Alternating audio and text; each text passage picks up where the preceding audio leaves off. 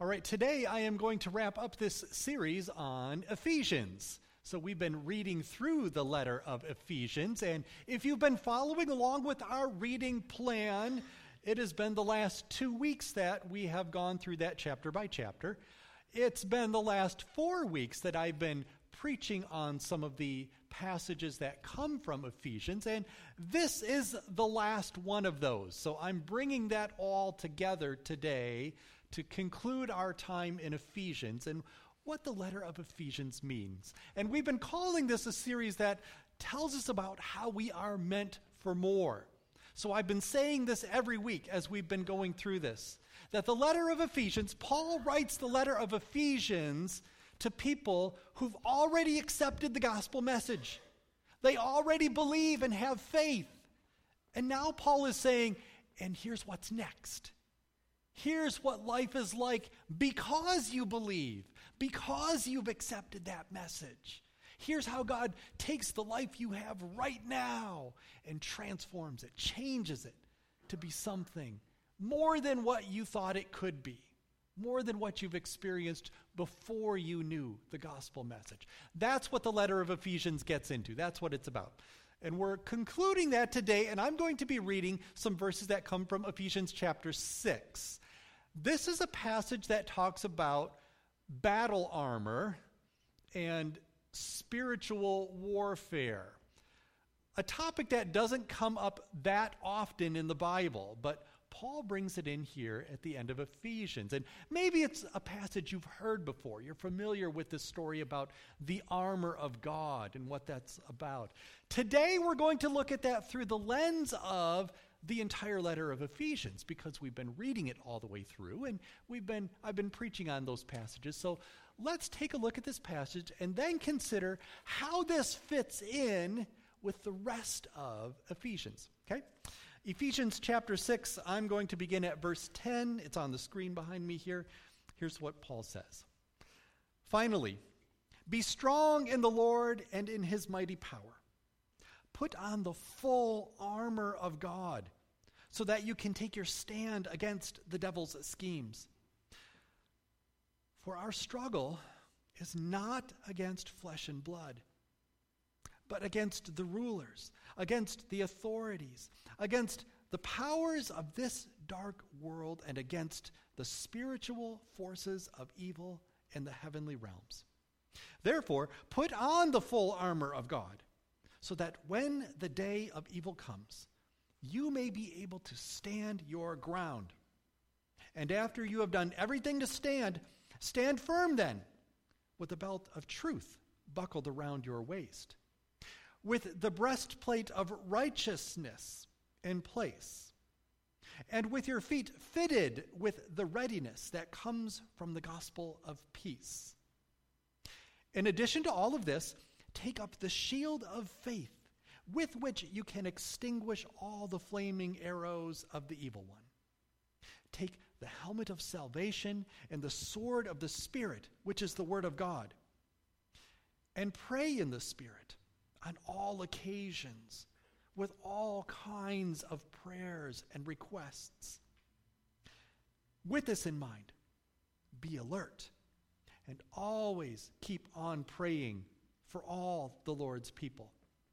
Pray also for me that whenever I speak, words may be given me, so that I will fearlessly make known the mystery of the gospel, for which I am an ambassador in chains. Pray that I may declare it fearlessly, as I should. This is the word of the Lord. Thanks be to God. Armor of God. Uh, you know, I, I wonder in the book of Ephesians why Paul brings this up. Because if you have been reading through the letter of Ephesians with us, and we've been going through that piece by piece over the last couple of weeks, and you've read all of chapters 1, 2, 3, 4, 5, and now into chapter 6, if you've done that, then maybe this particular section strikes you as a rather abrupt turn. I know it does for me. that when I read the letter of Ephesians and then I get up to this section, I have to scratch my head and, and think a little bit Paul, where are you going? Why does this suddenly show up? There's been very little else in the letter of Ephesians that talks about spiritual warfare or battles or what that looks like. So, why does he bring that up here and now in this place? I think that's worth asking. I think, I think that's worth asking because for those of us that maybe first learned about this in maybe a Sunday school class, the armor of God, right? If, if you're like really old school Sunday school and it was the flannel graph with all the armor pieces that you put on there, or, or maybe when we just read this passage all by itself like that, maybe we don't get the right picture in mind because it doesn't fit with the rest of the message of Ephesians. So, so maybe we've thought about the armor of God in ways that are not always helpful. And before we get into that, then, uh, this, this topic of spiritual warfare, this is something that the Bible actually has very little to say about. It's a topic that does not come up much in Scripture. The whole idea of spiritual warfare. And one of the things that I try to stick to as a pastor and, and as someone who follows Christ is, is to say, where the Bible has much to say, we also should have much to say. But where the Bible has very little to say, then perhaps we also should have little to say. So, addressing this topic here today is one in which we have to acknowledge that the Bible doesn't say much about it. There's not much there for us to go with. And I think that's useful for us to maybe know and understand that this whole topic of spiritual warfare is something that we should not have some kind of obsession about. It's not meant to be that way, that we obsess about this subject of what goes on between demons and angels and things that we cannot see, even though it gets brief mentions like this in Scripture, it's very briefly there. So it's not meant to be something that, all right, we have to dwell upon this all the time now. It's not that kind of a subject. But why does it come up here? Why, why is it in this place? And since we're looking at this passage today, let, let's consider a little bit of what that looks like. Now, if, if you do read about some of these sort of things, maybe you've read books about angels and demons and that kind of thing and what takes place in that. Or, or maybe it's just, I mean, it's October, it's coming up to Halloween, so you flip channels and you know a lot of the channels on TV have sort of Halloween movies that depict demons and dynamic, dynamic battles and, and some of those things that take place. Perhaps there's a piece where our culture in general has a little bit of a fascination with that in ways that try to grab our attention. Or maybe you've read uh, a couple decades ago a novel like This Present Darkness. Frank Peretti was the author, sort of made a name for himself by telling stories about spiritual warfare. Or go back even further, maybe you've read something like The Screwtape Letters by C.S. Lewis. So it, it's not a subject that is completely ignored we do see some things about it. But let's see it today in the frame or in the lens of Ephesians.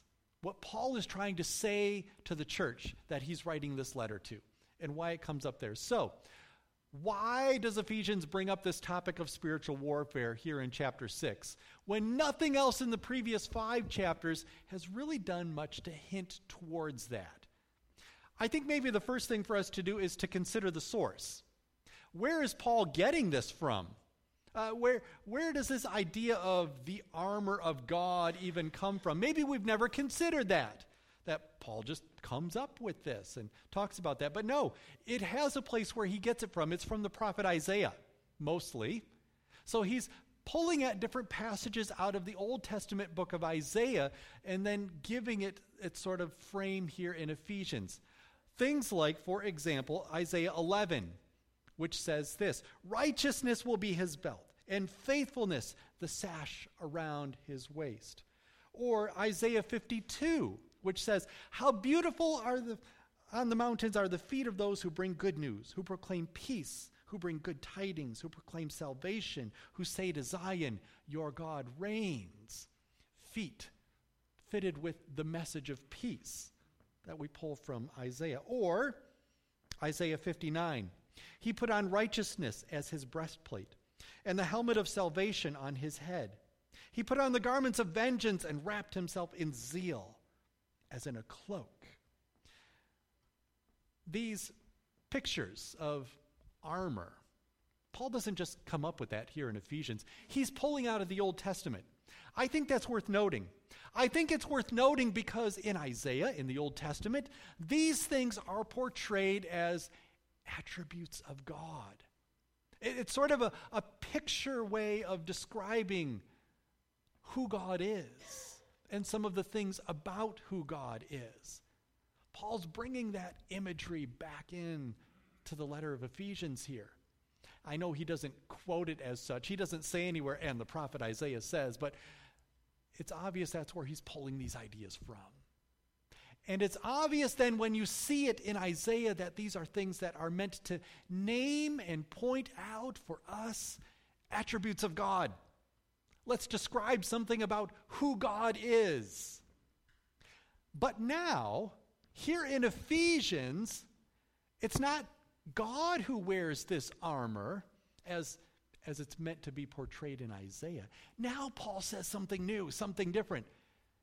You and I, we have this armor, but it still describes attributes of God. Or to pull some of that together, then, that, that you and I, then, as people who live as part of the New Testament church, part of the church that's been given the gift of the Holy Spirit who dwells in us, you and I have been covered with these attributes of God as the Holy Spirit resides in us. That we claim some of this.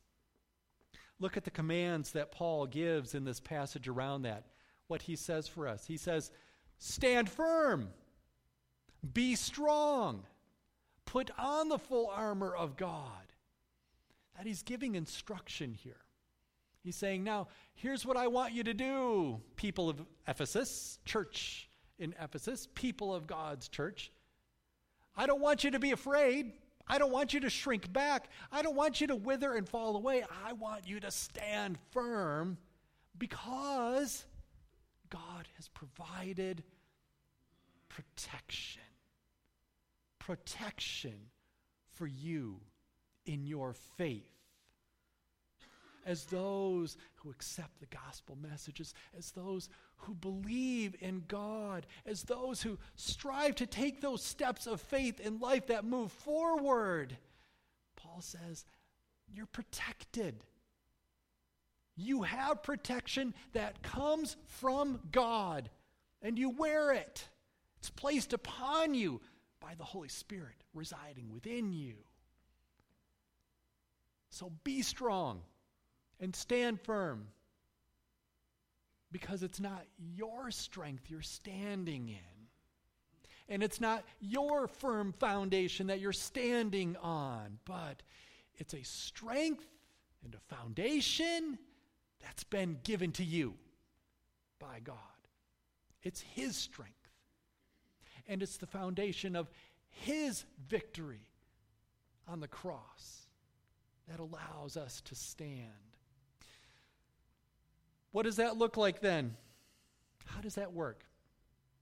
Uh, let's put this into some real life scenario for us in ways that maybe are helpful to see this in the context of Ephesians as a whole in that letter. Perhaps then, what we should understand about these commands standing firm, being strong, putting on the full armor of God. You, you don't catch this in the English translation, it, it's something you see in the Greek. But these are all plural, not singular, not individual. So uh, however you think of that, right? My, my Sunday school picture of the flannel graph and, and one person, one, one figure there, putting on all those little pieces of the armor of God. That's not correct. Because Paul says this as a plural, all of us. That is thought of in the sense of all together we wear this armor. And it's not all together as individuals, you and you and you and you and you. No, no, no. It's us together. That the only way, the way Paul is telling this, the only way we wear this armor, the only way we fully experience this protection that comes from God is together. That we do this together as God's church. Now, I think that's important. It's important to note because this fits with Ephesians, doesn't it? If you've been reading any of that that we've read through in Ephesians or what we've said about Ephesians coming into this, then you know that. You understand that. That Paul, in the letter of Ephesians, is trying to make a very strong case for God's church to be united together. And he's bringing some of that into this language too. That together we find the protection of God as we stand in his strength and do that. But a spiritual twist to it here. Right? He, he says that. We saw that in verse 12. Our struggle is not against flesh and blood, but against rulers, authorities, against powers of darkness in this world, and spiritual forces of evil in the heavenly realms. Still, maybe that question is out there. Why does Paul bring this up? Uh, what is he getting at with this idea of spiritual warfare now that we come to this conclusion in the letter of Ephesians? So let me do this. Let, let me run down just a, a quick summary of Ephesians. As we've read through it the last number of weeks, as I preached through it the last number of weeks, consider the themes of Ephesians as it comes together, okay? Quickly, I'll go through this. Chapter 1, we saw in chapter 1, and, and in these chapters, it's all about the activity of God. So in chapter 1, here's what God does God predestines his people to be his gathered church right? That he has a plan that he's had for all time, and he puts that plan in place and it goes in motion, and he calls people to be gathered together as a part of his people in his church. We saw that in chapter 1. In chapter 2, we see how God saves his people by grace and unites us with Christ. Right? Chapter 2 is where we, we saw that line that's so central to Ephesians. It is by grace that you have been saved through faith. And we talked in that message about what it means to be God's handiwork, created in Christ Jesus. Remember, we saw that in chapter 2. Chapter 3, I didn't preach a message on this one, but if you read through it, chapter 3 is about God including diverse people in his gathered church. Now, in particular, for the letter of Ephesians, Paul is talking about Jewish Christians and Gentile Christians, that the Gentiles are coming to faith and being gathered in the church. But more broadly beyond that, his point is to express how people from diverse cultures, languages, backgrounds, that many different people are called and gathered together to be included with God's church. Then in chapter 4, we saw how God gives all these different abilities to build up his church in unity together. That was the one where I served guacamole uh, in here. That we, we saw how all those various ingredients that go into guacamole blend together to become something totally different, totally new. And they all have their own flavor that they bring into that. We saw that in chapter 4.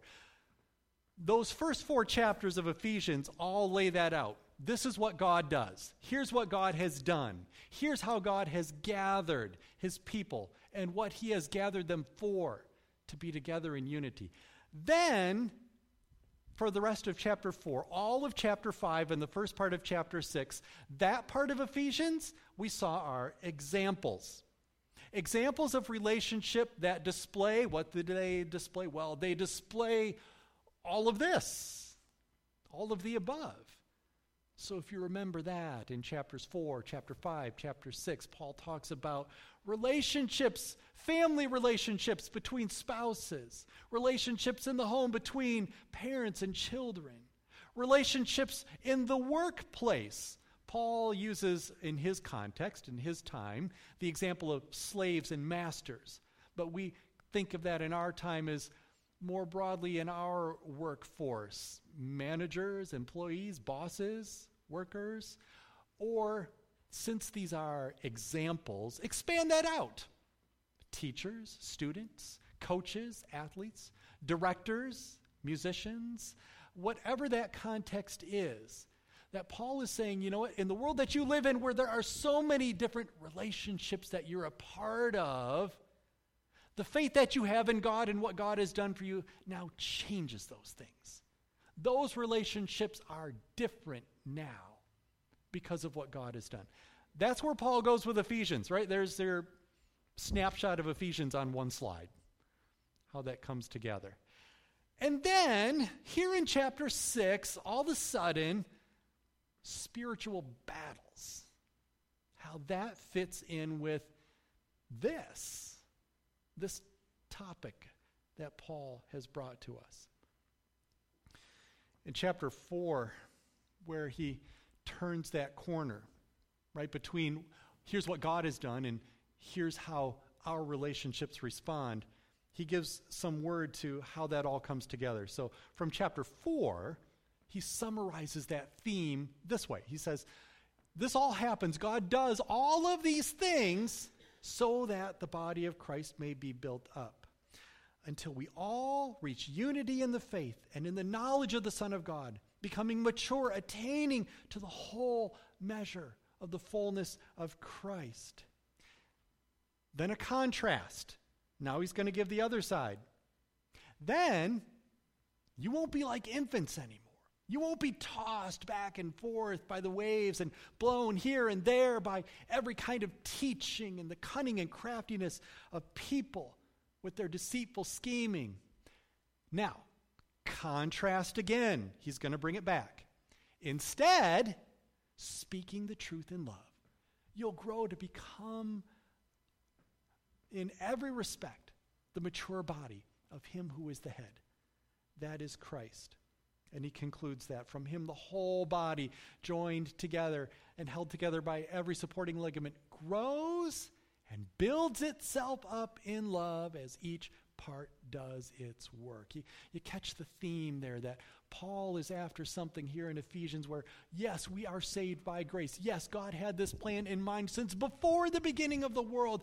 Yes, God is seeing that through, and he does that with a result that his people are united together, building the body of Christ together as we come together. You see that theme as it expresses itself. But it comes with that contrast.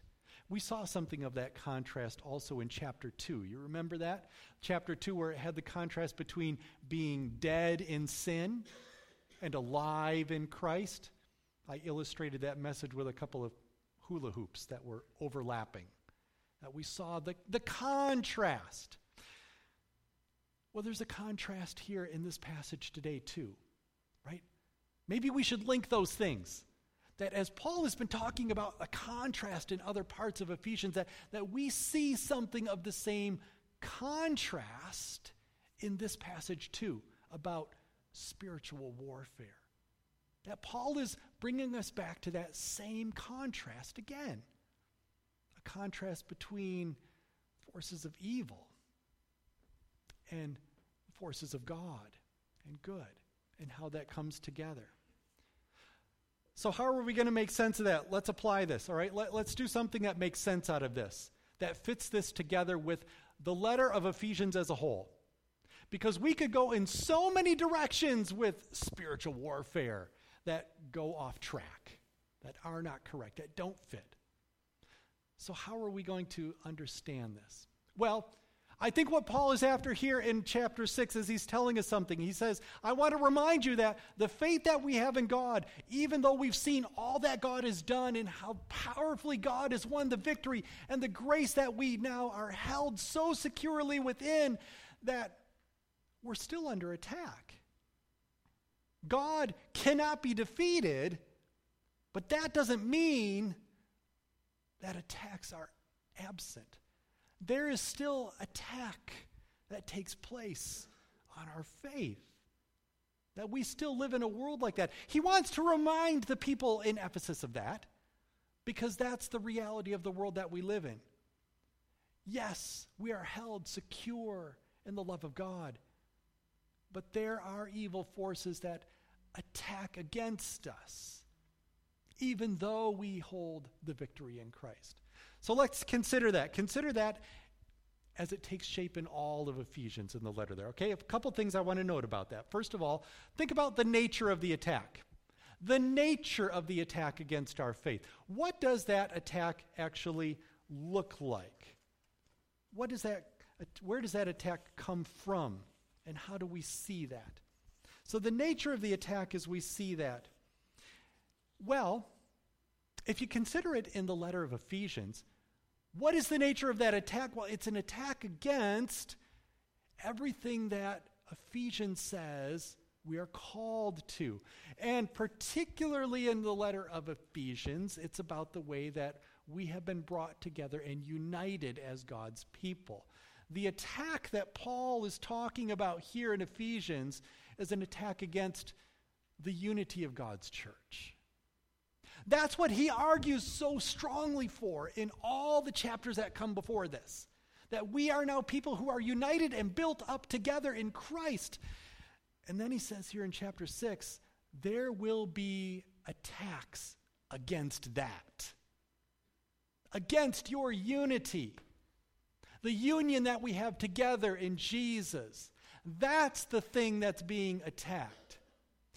Paul does not give any mention here uh, to an attack against faith in general. Paul does not doubt for a minute that suddenly you're going to stop believing in Jesus. That's not the thing that's under attack.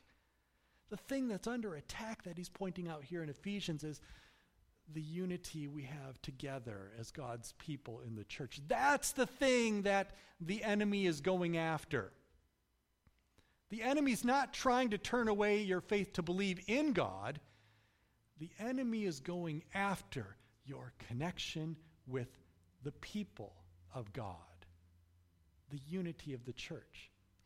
That's the nature of the attack. If you look at it in the letter of Ephesians as a whole, that's what he's talking about. That it's coming at our unity. But then, secondly, consider the source of the attack. Where is the attack coming from? I think this is what helps with this idea of spiritual warfare that, that he brings into this.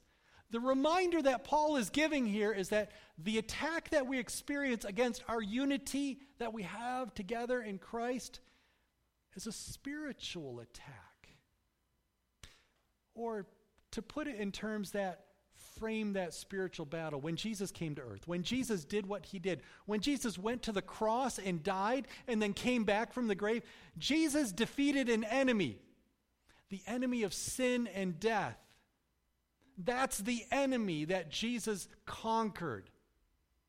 And those of us who still live in that world of sin that we've been born into, that's where we face that attack.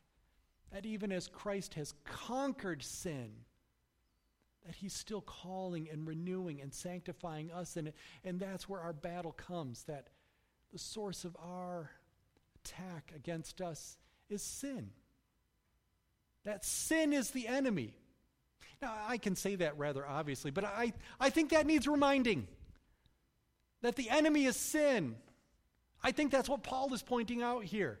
Or maybe to think of it the better way think of it of who our enemy is not our enemy is not people. People are not the enemy. Or, can I use Paul's words? Our struggle is not against flesh and blood. Sin is the enemy. that our struggle is against spiritual forces in the heavenly realms. That's a good reminder for us, right? Um, if we need a takeaway to, to come out of this passage with and bring into our week, let's recognize something that every time that you and I frame people as an enemy, we get this wrong. This time of year, right, we're, we're heading into November and election season. How many of those ads do you see on TV that try to tell you that so and so, a person, is an enemy? That people are enemies? Paul is saying here, you know, what? don't lose sight of who the real enemy is. Sin is the enemy. That our struggle, our battle, is against sin. And sin infects people. But the people are not the enemy, the sin is the enemy. God loves people. Jesus came and died for people. God's grace redeems people. People are not the enemy. Sin is the enemy. I think that's a good takeaway for us to remember as we consider what this spiritual battle looks like. We don't walk from this place and go out into this world and identify our enemies as being people that we fight against. That we remember sin is the enemy that attacks us. And the thing that sin is trying to attack is our togetherness, our unity. That we have union with Christ as one together. It's a good thing to remember in this week. All those times when you may be tempted to identify another person or another group of people as an enemy, to say, wait a minute, people are not my enemy. Sin is the enemy. But the reminder from Paul here today in this passage is you have protection. You're protected. This is an enemy that cannot overpower you, but it's an enemy that we wear protection from God to be able to stand, stand firm, and hold that unity we have together as God's people, as He has equipped us through His Holy Spirit to do that together. Let's pray.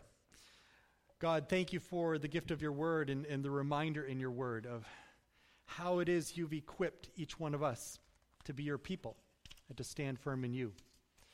God, we're sorry for times when perhaps we've lost sight of that, especially for times when we fall into the pattern of this world and, and we start identifying other people as our enemies. Lord, we see so many examples of that division, that hatred, that brokenness. Help us to see again today who the real enemy is. Sin is our enemy. And help us to remember again today that you equip us to stand up to that enemy, that you hold us secure within that. And may it be a reminder for us today of our need for you. Lord, we pray this in the name of Jesus.